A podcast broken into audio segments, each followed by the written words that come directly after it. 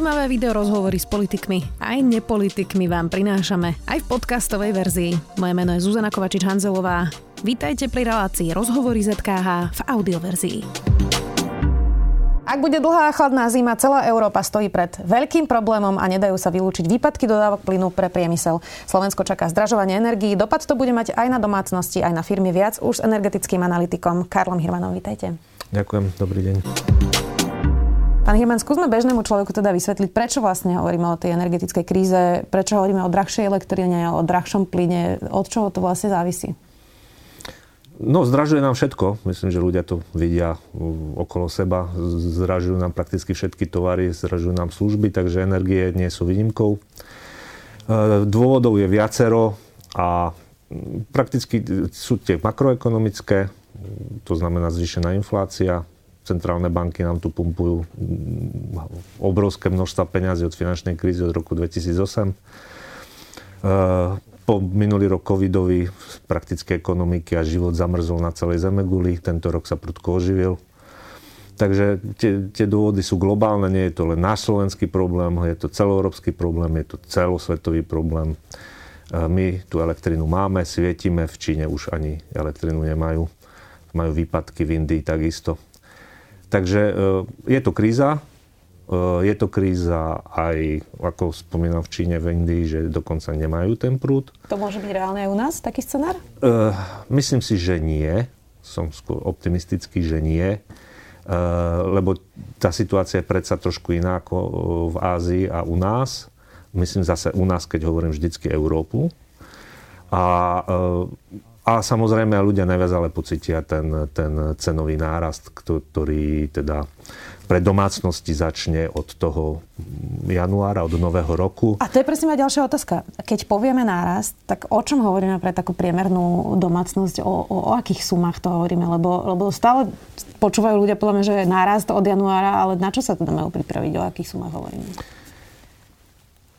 To budeme vedieť, keď e, vydá cenový výmer Úrad pre reguláciu sieťových odvetví.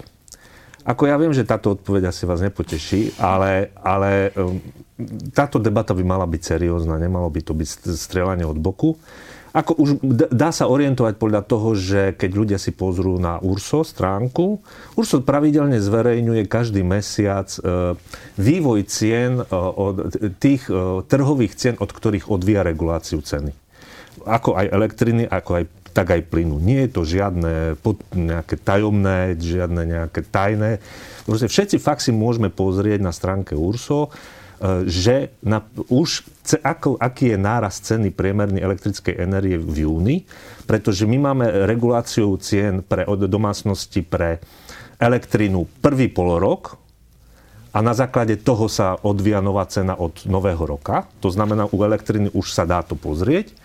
Pri plyne je to priebeh ročný, od prakticky október, október, ale už, už vidíme septembrovú cenu a, a dá sa zhruba odhadnúť, okolko teda by ten plyn mohol ísť e, hore, e, i keď tá cenová, e, záverečná cena bude na konci októbra, tá priemerná, ktorú URSO zverejní na základe trhových faktorov. E, tu ale treba povedať zase, myslím, že každý si pozrie svoj účet za elektrinu a plyn a vidí, že 40% pri elektrine, zhruba domácno 40% platí za, za tú elektrinu, ktorá sa odvíja od, od cien na, na, na burze, na spotoch.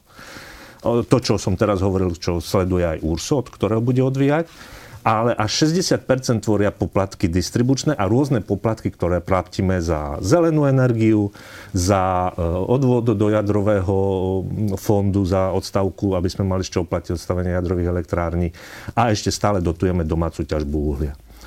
Takže to je až 60% pri elektrine. Pri plyne je to skôr naopak. Tých 55 až 60% zhruba tvorí cena tej komodity, samotného plynu a zvyšok, tých zhruba plus minus 40% je cena zase za dodávku, za tú distribúciu, ktorú sa platí za ľudovo povedané za tie rúry a za ano. ten plynomer.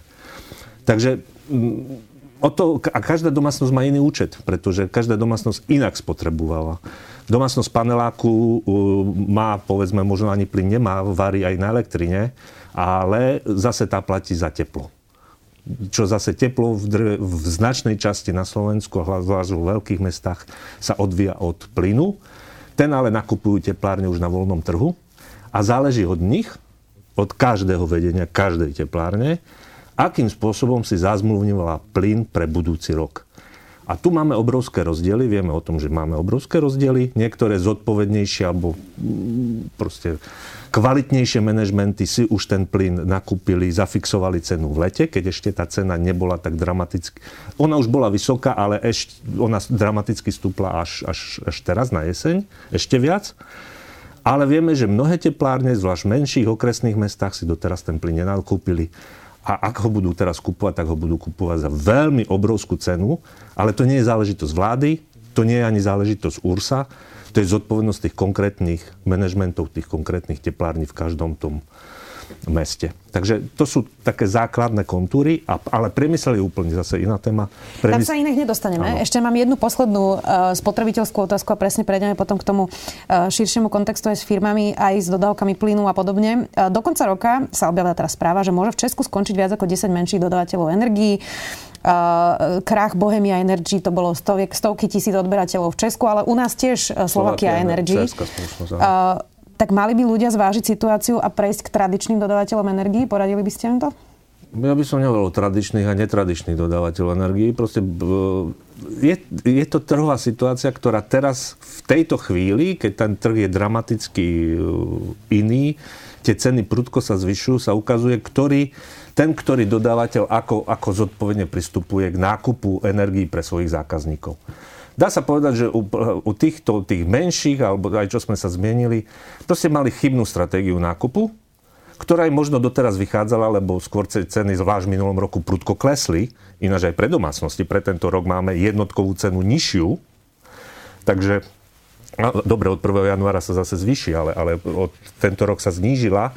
I keď objemovo vzhľadom na to, že sme mali chladnú jar, už teraz kúrime, už v septembri sme začali kúriť, v oktobri tak asi ten účet za tie energie bude zase asi pre mnohých dosť prekvapivo vysoký, lebo sumárne spotrebovali viacej tepla ako za minulé roky, kde bola teplejšia jar a mm. teplejšia zima hlavne. Takže keď sa vrátim k tým dodávateľom, tu sa ukazuje, ktorý dodávateľ je nakoľko zodpovedný. Ja by som nehovoril o tradičných, netradičných.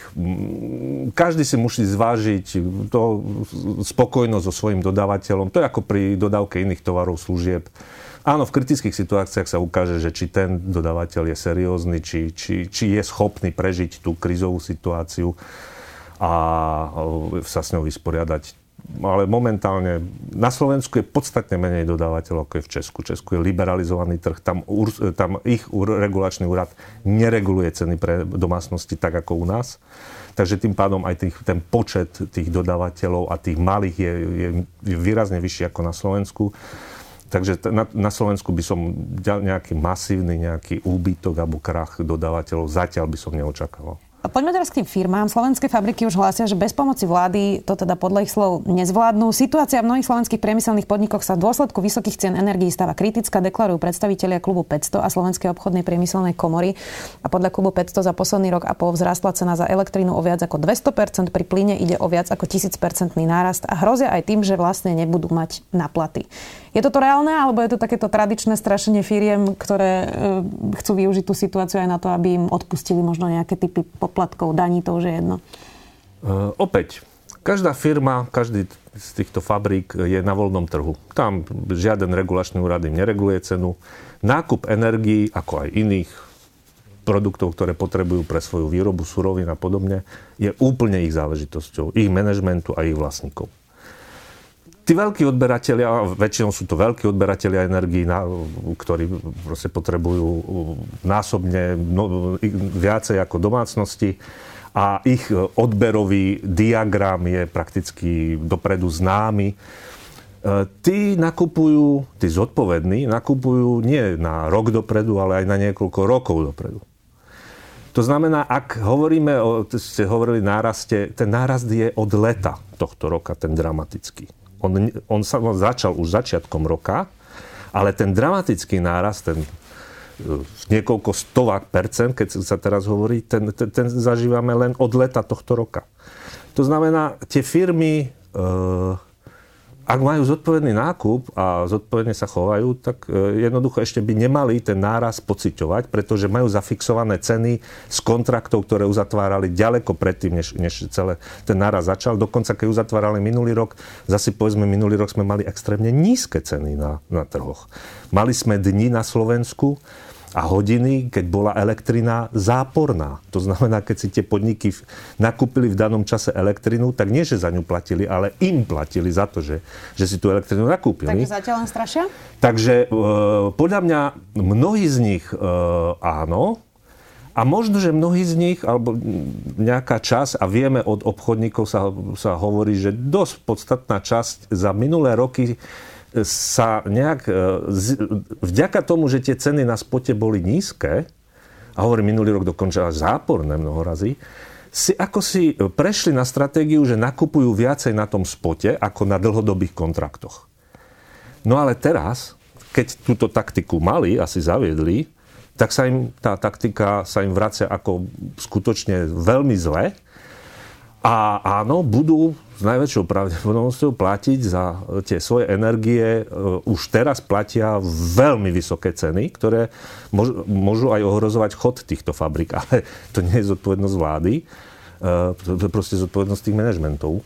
Jasné, ale tak stáva sa to trochu aj politická otázka. Teda klub 500 hovorí, že vláda v rámci kompenzácie by sa mala zamerať na zníženie tarify za prevádzkovanie systému. Um, tak keď sa bavíme o tom politickom rozhodnutí, tak koho zachraňovať skôr domácnosti alebo firmy?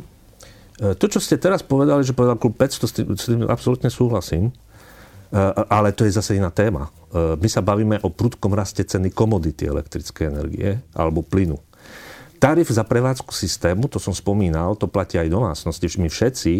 To je zelená energia, ktorá tu bola zlé rozhodnutie vlády v roku 2008 až 2010, ktoré zastavila až vláda Ivane, e, Ivety Radičovej, keď sa zastavil ten boom slnečných elektrární. E, dotovanie domáceho uhlia ešte stále, ešte zatiaľ dobieha, už tá ťažba dobieha, ale ešte tá dotácia ešte tam je nejaká prítomná. A jadrový fond, proste, aby sme mali z čoho e, zatvárať jadrové elektrárne.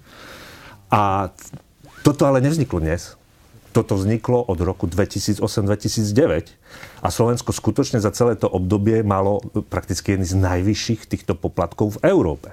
To majú firmy pravdu. Ale za súčasnej situácie, áno, vláda, prakticky jedna z mála možností, kde vláda môže nejakým spôsobom aj im pomôcť, alebo nám všetkým spotrebiteľom, že s tými poplatkami urobí také zmeny, že sa aspoň dočasne znížia, respektíve sa to bude platiť trošku iným spôsobom. A to, to, to pomôže uh, aj firmám, aj domácnostiam. Ale zase treba povedať, ešte raz opakovať ten pomer, že, uh, že pri elektrine E, tá zložka tej elektriny silovej, tej burzovej, ktoré maximálne vzlietla u domácnosti, je zhruba 40 len. A u tých veľkých odberateľov elektriny je dokonca len zhruba 30-35 Takže e, e, to im ne, ne, ne, nevyrieši tento problém, ale, ale samozrejme, každé euro sa počíta. Európska komisia očakáva, že pomoc sa v prípade domácnosti sústredí teda najmä na ľudí s nízkymi príjmami. To sú matky samoživiteľky, dôchodcovia, ktorí majú veľké dvojgeneračné domy niekde na Slovensku. Ale mnohopočetné rodiny takisto. Aj mnohopočetné rodiny, presne. A, a pomoc podnikateľom by teda podľa komisie nemala zvýhodňovať väčšie firmy pred malými a strednými. Medzi riešeniami navrhuje poukážky alebo čiastočné uhradzania účtov za elektrínu, dočasné odklady platieb účtov za energie, opatrenia, ktoré zabránia odpojeniu zákazníka od siete a dočasné zníženie daňových sadzieb pre zraniteľné domácnosti. Vy si viete predstaviť takéto niečo u nás? Alebo ktorú časť tohto? Treba povedať na rovinu, my máme iný systém. Každá krajina má iný systém e, prístupu k cenám pre domácnosti. Teraz sa bavíme len o domácnostiach. Na Slovensku, to som popísal, aký máme. My máme regulačný s tým, že regulátor stanovuje maximálnu cenu. Dodávateľia môžu dať za lacnejší peniaz, ak sú toho schopní, ale regulátor stanovuje maximálnu cenu na základe tých priemerov elektrina prvý polorok a plyn rok, oktober, oktober. Ukazuje sa, že tento spôsob regulácie teraz je u nás celkom vhodný, lebo som hovoril, že v Českej republike nie je žiadna regulácia cien a preto tam už hovoria o nárastoch, napríklad ČES avizoval, že, že zrastie cena e, elektriny o polovicu a uplyne dokonca e, až o, o, o dve tretiny môže zrasť cena pre domácnosti, uh-huh. lebo nemajú regulovanú. Takisto Španielsko, povedzme, ktoré búši najviac v Európskej únii, začalo prvé bušiť, u nich platia domácnosti spotovú cenu. To znamená, každý mesiac tá domácnosť má inú cenu za tú kWh odobranú v závislosti od spotu. A keďže ten burza, ten spot vyriateľ už od augusta, od júla začal prudko raz, tak tí Španieli už teraz e, platia tie domácnosti prudko zvýšené ceny e, energií. Takže e, to, aké mechanizmy sa použijú v každej krajine, závisí od toho, ako, ako, ako je to nastavené. U nás tá situácia nebude taká dramatická ani zďaleka ako v týchto krajinách zatiaľ, vďaka systému regulácie a preto u nás e, pomôcť e, nie je potrebné plošne, povedzme, ako aj v Česku hovoria o odpustení DPH, nejaké tie poukážky, pretože ten náraz, hovorím, v Česku bude násobne väčší ako u nás. Takže zatiaľ tá pomoc nie je nutná plošne, ale čo sa týka tých slabých, tých sociálne slabých odberateľov, a to sa netýka len energii, lebo to aj majú problém platiť už za potraviny, za ten hlavný spotrebný kôš, ošatenia a tak ďalej. To má byť otázkou sociálnej politiky a toto musí samozrejme každá zodpovedná vláda prísne sledovať, aby sa títo ľudia nedostali do neriešiteľnej situácie. To áno, samozrejme.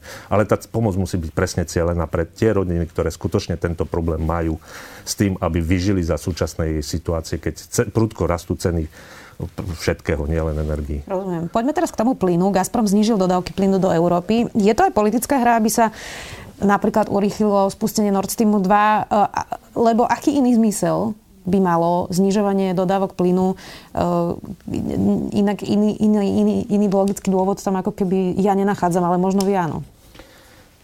Tu treba povedať, že e, áno, tvrdí pán prezident Putin alebo predstaviteľ Gazpromu, že oni neznižujú dodávky, ale dáta nám ukazujú, že, že nie je tomu tak. Hlavne od augusta sa ten fyzický prítok plynu z Ruska smerom do Európy reálne znižuje. A reálne sa znižuje cez existujúce tranzitné plynovody, ktoré doteraz fungovali bezchybne a pre, proste prepravovali ten objem plynu, ktorý si proste Gazprom u nich objednal na, na, na prepravu. Na druhej strane tvrdí Gazprom, ale, to aj, ale aj jeho plinári, e, ako európsky plinári, teda zákazníci, že Gazprom dodržuje svoje dlhodobé kontrakty, lebo grob zase trhu e, s plynom v Európe je založený na dlhodobých kontraktoch. A tam tá, aj ten cenový náraz je podstatne nižší, ako je na, na burzách. Je násobne nižší. Ale, ale tie cenové vzorce v tých kontraktoch sa odvíjajú od spotových, od burzových. To znamená, že ten nárast je tam nie je taký dramatický, je rozložený na dlhšie časové obdobie, ale tiež už prebieha. A e, Gazprom má pravdu, že, podľa, že dodržuje dlhodobé kontrakty. Lenže e, problém je v tom, že za posledné roky sa zmenil dizajn európskeho plyn, plynárenského trhu. A to nie je len vina alebo, alebo príčina Gazpromu, to je všeobecne. A Gazprom sa ako jeden, e, vlastne jediný potrubný dodávateľ, lebo Európa ich má niekoľko, Norsko, povedzme Alžírsko, Azerbajdžan, Títo traja dodávajú plyn len na hranicu Európy a ďalej s ním u nás neobchodujú. Ale Gazprom za posledné roky, on nielen nám dodáva ten plyn, ale stal sa obchodníkom, výrazným obchodníkom s plynom na tých aj spotových obchodoch. Navyše si prenajal zásobníky plynu v Európe, hlavne v Nemecku, Rakúsku a Holandsku. A teraz zistujeme, že tie zásobníky sú prázdne. A prázdne sú kvôli tomu, že Gazprom práve tie dlhodobé kontrakty, ich, ich e, plnenie vykrýval toto leto pravdepodobne s dodávkami z týchto zásobníkov. To znamená zo plynu, ktorý už tu mal v Európe uskladnený. A tým e, vlastne kompenzoval fyzický, zníženie fyzického toku plynu z Ruska do Európy. A toto je zásadný problém, to je zásadná novinka. A e, či to súvisí s Nord Stream 2? Pravdepodobne áno, lebo samotní ruskí predstavitelia, zase prezident Putin, ministerstvo zahraničných vecí Ruskej federácie, hovorca Kremla, samotný Gazprom tlačia neustále na to, aby bol Nord Stream 2 čo najskôr spustený. E, lenže tu treba povedať, že jednak jeho spustenie musí ísť podľa európskej legislatívy. My respektujeme ruskú legislatívu, ktorá hovorí, že Gazprom má 100% monopol na export plynu potrubiami z Ruska. OK, má 100% monopol, my s tým nič nenarobíme, my to rešpektujeme. Na druhej strane by ale Rusko malo rešpektovať naše pravidla v Európe a legislatíva, ako sa postupuje pri schvalovaní a sprevádzkovaní takejto stavby, ako je plynovod. A to sa vyžaduje určité procedúry a určitý čas. E, keby bol to obídené, reálne hrozí, že, že vznikne hlboký, ešte väčší konflikt vo vnútri EÚ, ako už je samotný doteraz okolo plynovodu Nord Stream 2 a rozvráti to náš systém nielen právno-legislatívny v danej oblasti a pravidel, ale roz, rozvráti to aj vzťahy medzi, vnútri, medzi členmi EÚ čo je nebezpečné. Ale Putinovi by to asi vyhovovalo, nie? Možno áno, ja neviem. Ja, ja popisujem, že čo by sa stalo. Jasne. A e, tu je ale ďalší problém ten, že e, a to je problém európskeho plynárenstva, že za danej konfigurácie, ktoré nastala, ako som ju opísal, či ten plyn je naďalej dôverohodný e, nosič a toto je veľmi vážna otázka, že ak áno, za akých podmienok? Lebo vidíme, že za týchto podmienok jednoducho to sa nedá každý rok e, čeliť nejakej plynovej kríze a prudkým cenovým skokom kvôli tomu, že mi jeden z kľúčových dodávateľov sa ľudovo povedané hrá s ventilmi. Jasné, ale aké sú tie alternatívy? Uh, a teda vy ste spomenuli plynovú krízu z 2009. si asi pamätáme, ako to prebiehalo, ale vtedy to bolo skôr lokálne pre nás a problém, to lebo to nešlo cez, cez Ukrajinu. Teraz je situácia iná, takže nepýtam sa, či rovnaký scenár, uh, ale či uh, môže nastať nejaká nová plynová kríza práve teraz. No ona už je ako reálne, e, síce nie, nie je dramatická, povedzme si tak, že v tých európskych zásobníkoch je síce menej plynu ako po minulé roky, ale ten objem je pomerne dostatočný, lebo tí európsky obchodníci s plynom, ktorí obchodujú reálne dlhodobo, si, si ten plyn naskladnili. To, že máme menej plynu, je zase paradoxne presne e, podľa všetkého hlavným, jedným z hlavných vynikov je ten Gazprom, čo som spomínal, že on, on v tých svojich zásobníkoch v Nemecku, Rakúsku, a, a, ale povedzme pravdepodobne aj na Slovensku má prenajaté určité kapacity, ich nezaplňa. A, a toto je problém. Toto je systémový problém, ktorý sa nám tu vynoril a ktorý bude sa musieť riešiť na úrovni EÚ, ale aj úrovni európskeho plynárenstva, ak, ak ten plyn má byť dôveryhodný naďalej ako zdroj plynu. Lebo argument Rus, Rusov proste je neudržateľný. Doteraz ten, ten preprava cez plynovod Jamal Európa, ktorý začína v Rusku, ide cez Bielorusko, Polsko do Nemecka, alebo aj cez Ukrajinu, však e, tie vzťahy od roku 2014 prakticky sú tie štáty vo vojnovom konflikte, ale ten plyn cez Ukrajinu prúdil doteraz bez problémov. Minulý rok tam prešlo skoro až dvojnásobné množstvo plynu, ako prúdi teraz. Úplne bez technických, bez žiakých obchodných, žiadnych problémov. Takže, takže, takže ten, ten, tá situácia, ktorá je teraz, je zo strany e, Gazpromu, ale aj zo strany Ruska dosť, dosť taká e, jemne povedané nešťastná a, a, a spôsobí to, že e, budú mať plinári a vrátane s Gazpromom môžu mať veľmi vážny problém v nasledujúcich mesiacoch a rokoch s tým, aby, aby boli dôveryhodným partnerom na energetickom trhu.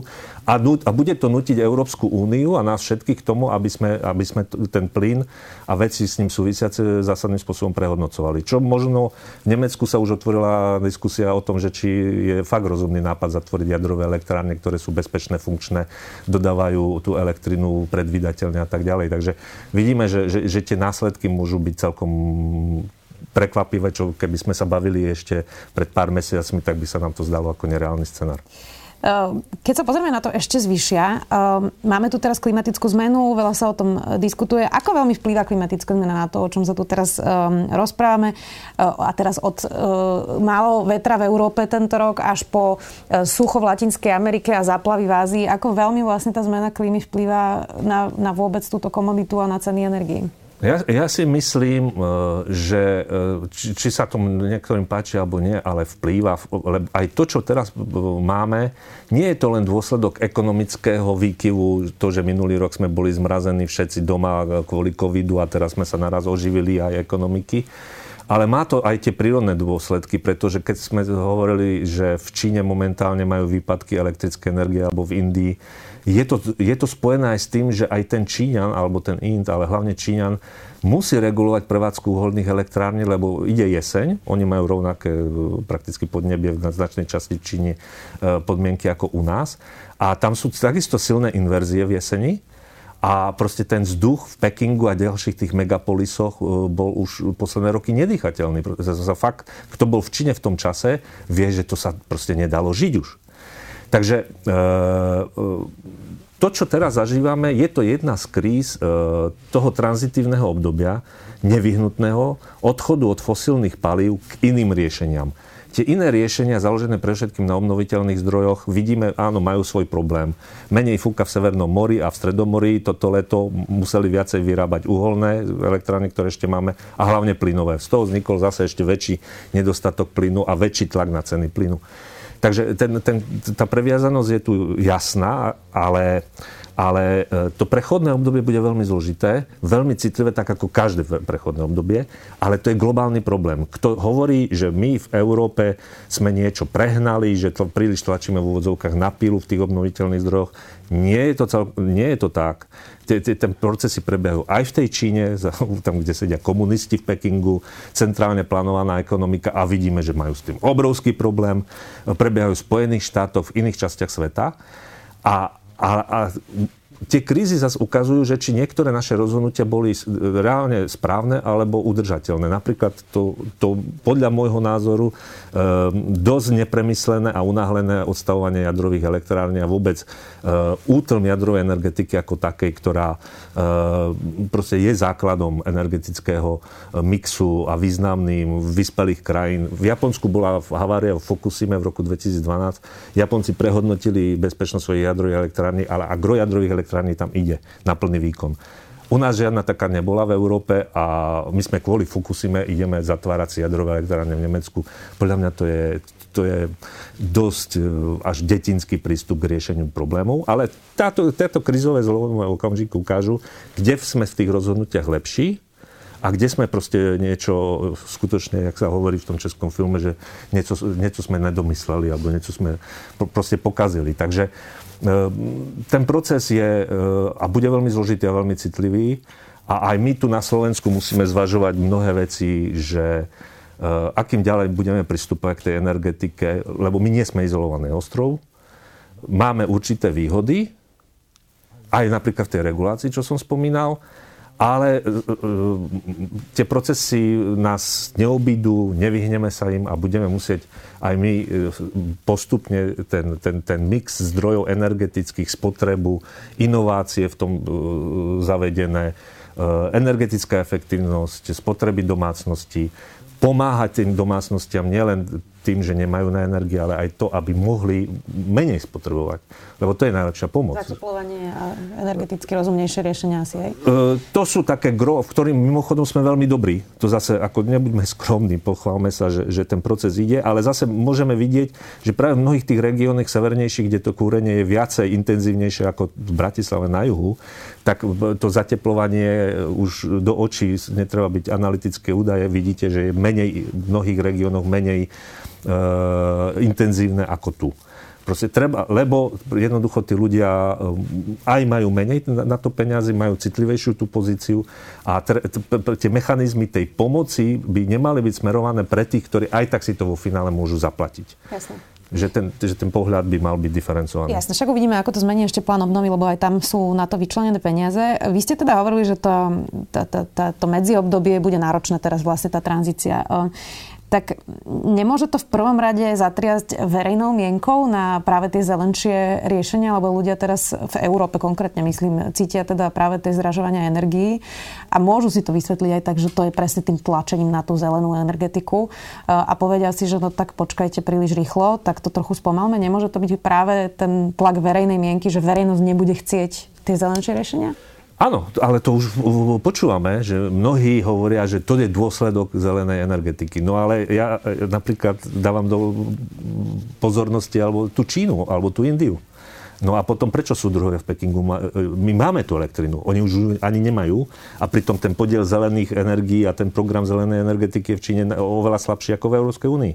Takže máme tu, asi e, ten problém bude niekde inde a, a e, tie, zelená energetika samozrejme e, je súčasťou tých zmien, alebo ten cieľ smerom k nej, alebo je, že bude jedným z významných zdrojov. Zase treba povedať, že on, on, on asi nebude jediný, ani nemôže byť, pretože aj vzhľadom na klimatické pomery, ktoré tu máme, e, jednoducho vietor a slnko majú svoje cykly a nevždy fúka a nevždy tá intenzita svetelného svitu, zvlášť v zimnom období, je taká, aby sme sa z toho zohriali, aby sme mali elektrinu a teplo. Takže realita je daná prírodou a tu, a tu neošalíme, tu nezmeníme svojim chcením. Takže, e, e, ale, ale kto tvrdí, alebo že teraz súčasné tie nárasty cien sú spôsobené e, práve tou zelenou energiou, tak to nie je pravda.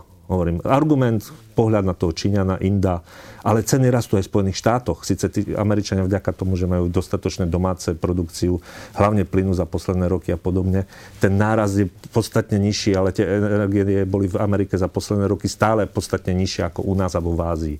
A tie ceny vlastne aj v Európe a v Ázii e, e, korelujú. Aj v Ázii prudko tá cena plynu prudko stúpla. Prakticky ešte je drahší ako u nás. Hej? Takže, takže e, a to je cena plynu, to je fosílneho paliva. Cena uhlia prudko stúpla. Hej? Takže e, ten zvažovanie tých krokov a toho, čo ako budeme ďalej robiť, aj na základe tejto krízy si myslím, že by malo byť e, áno premyslené, tempo povedzme áno, alebo, alebo radenie tých zdrojov, aby sme mali tú rezervu na výkon toho, čo zavádzame v zelených zdrojoch, aby sme e, skôr nevypínali tie fosílne, aby sme ich mali v rezerve na to, aby prípadne tie výkyvy e, bolo lepšie možné ich e, regulovať. Ale, ale, zas, ale, zas, ale to, že zelená energetika je hlavným príčinou toho, čo sa teraz deje, je, je podľa môjho názoru absolútne nesprávne a nekorektné tvrdenie. Keď hovoríme teda o konci fosílnej éry, veľa ľudí si tak veľmi zjednodušene predstaví iba v Rakúsku tie vrtule, ktoré, ktoré vlastne e, majú, majú všade a teda veternú energiu, ale to samozrejme nie je vôbec riešenie pre celú krajinu. Tak teda aká éra nás teda čaká, ako by ste to tomu človeku, čo si pod tým predstaví, len tie veterné elektrárne vysvetlili? No práve tie rakúske elektrárne veterné si nemyslím, že je veľmi dobrý príklad, i keď to máme tu na hneď za oknami v Bratislave, ale e, prečo Rakúšania nemajú tie veterné elektrárne smerom na, na Alpy? Okay. Základná napríklad otázka. E, proste ten prechod musí byť rozumný a v miere toho, čo je dostupné v daných regiónoch. A zase, e, my nesme izolovaný ostrov. Tá výroba v veľkých veterných parkoch, povedzme v Severnom mori, ktoré sa budú ďalej rozširovať, má zmysel lebo tam fúka. Áno, niekedy menej, niekedy viac, ale prakticky ten e, tok veterný je tam plus, minus predikovateľný a je nejakým spôsobom stabilný. Takže e, a, a tá energia by, teda by sme ju využívali aj my, ako je aj pre nás dostupná. Na Slovensku čo je? Určite e, je to geotermálna energia, už toľko otrepaný košický príklad, kde už dávno mohlo byť mesto Košice tepláreň napojená na geotermálny zdroj, ktorý bol objavený. E, proste mne je záhadou, prečo to, to, to teraz nie je, alebo aké sú tam iné záujmy na to, aby, aby sa to neurobilo. A biomasa. My sme tu mali za uplynulé obdobie takú, takú kampaň Biomasaker, ktorá nebola korektná. Ako tie dáta hovoria o niečom inom to, že máme e, korelácia a kauzalita sú dve rôzne veci. Že, že niekomu, že máme problém v niektorých regiónoch s skutočne plundrovaním lesov, tie príčiny sú ale iné a nie sú spojené s energetickým využívaním biomasy, pretože vidíme aj teraz pri tých prepočte štatistického úradu, jednoducho to palivové drevo v tých domácnostiach podhorských je normálnym, bežným, tradičným zdrojom energie. To drevo nie je primitívny zdroj energie, je to historický zdroj energie, len ho zase treba využívať o mnoho efektívnejšie, ako to robíme. A práve tam by mala smerovať tá pomoc, aby sa aj reálne potrebovali menej toho dreva na kúrenie a pritom dostanú viacej energie z toho, z toho čo tam e, získajú. Ale, ale bavme sa reálne, ne, nepoužívajme ideologické floskule o tom, že tu ideme plundrovať lesy, ktoré proste vždycky mali svoju hospodársky význam.